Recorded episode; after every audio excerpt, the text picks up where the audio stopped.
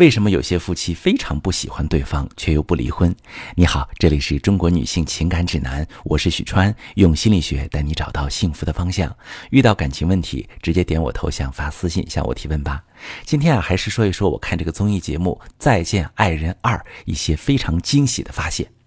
在综艺节目当中呢，有这个张婉婷跟宋宁峰这一对儿，他们就是典型的非常不喜欢对方却又不离婚。张婉婷有一句话，其实点明了他们婚姻的问题所在。我最受不了的就是所有人都觉得他好，我就必须当下撕下他的面具。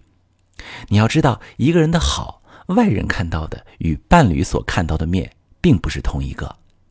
在外人的视角下，小宋温柔体贴、内敛，会照顾人，会妥协妻子。最初，张婉婷看见的也是这一面，并且被吸引了。因为张婉婷她只是外表强势，内心其实极度缺爱，所以宋宁峰温和内敛、会体贴人、会照顾人的一面，让她感受到被爱的可能性，也符合她对理想伴侣的想象。于是她热情追求了宋宁峰。可是结婚生子时间久了之后，她才看见外人看不见的另一面。她发现丈夫的那些专一、沉默、容易妥协的品质，只是因为她内向、回避，容易沉浸在自己的世界，不在乎外界。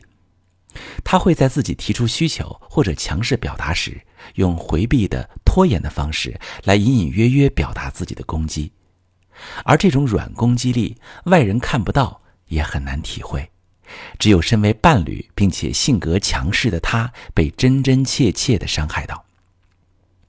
委屈的地方在于，所有人都觉得丈夫好温柔，而只有自己感受到不被回应、被回避的痛苦。这就是张婉婷所说的面具。可以说，张婉婷之所以如此咄咄逼人，有一部分是被宋宁峰逼出来的。当她感受到丈夫的另一面，会更加的愤怒、生气，并且试图改变丈夫，让他成为自己想象的样子，让他回应自己。如果不能，他就会有很强的控制欲，非想把他改造过来。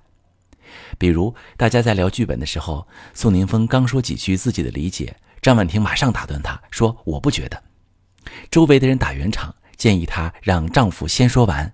结果没说几句，她又开始不停打断，说：“我真不觉得，这没有相提并论的意义。”周围的人觉得宋宁峰好，就越会激发他想撕下对方背后一面的冲动，最后就成了攻击力。比如，她对丈夫的打压无处不在，拉都拉不住。那他们为什么不分开？因为依赖共生。张婉婷这一面，因为缺爱，所以她极度渴望被认可、被照顾。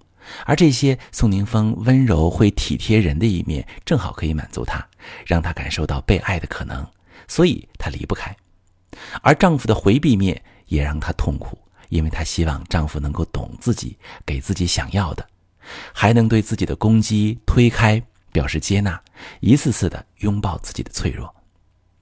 宋宁峰这一边因为内敛、被动、回避，他很欣赏妻子强势、优秀的一面，他需要妻子去主动，去带领结婚节奏。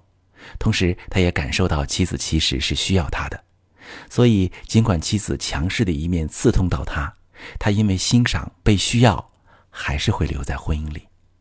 这时是调整婚姻模式的最佳时机，可惜这两个人都用错了方式。张婉婷把自己对爱的所有期待都加在丈夫身上，对他生气、打压他、给他立规矩，想要让他向自己想要的方向改变。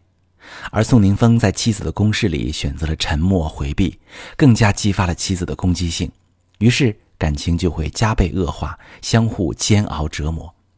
而如果想要真正获得幸福，就需要双方都踏出一步，调整彼此的行为，重塑婚姻模式。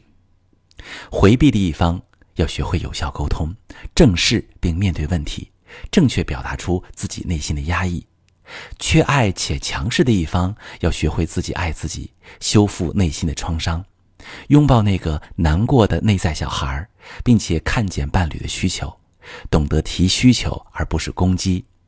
因为攻击更加得不到爱，去重塑婚姻的相处模式，才能正常的获得幸福。被爱的前提是自足会爱。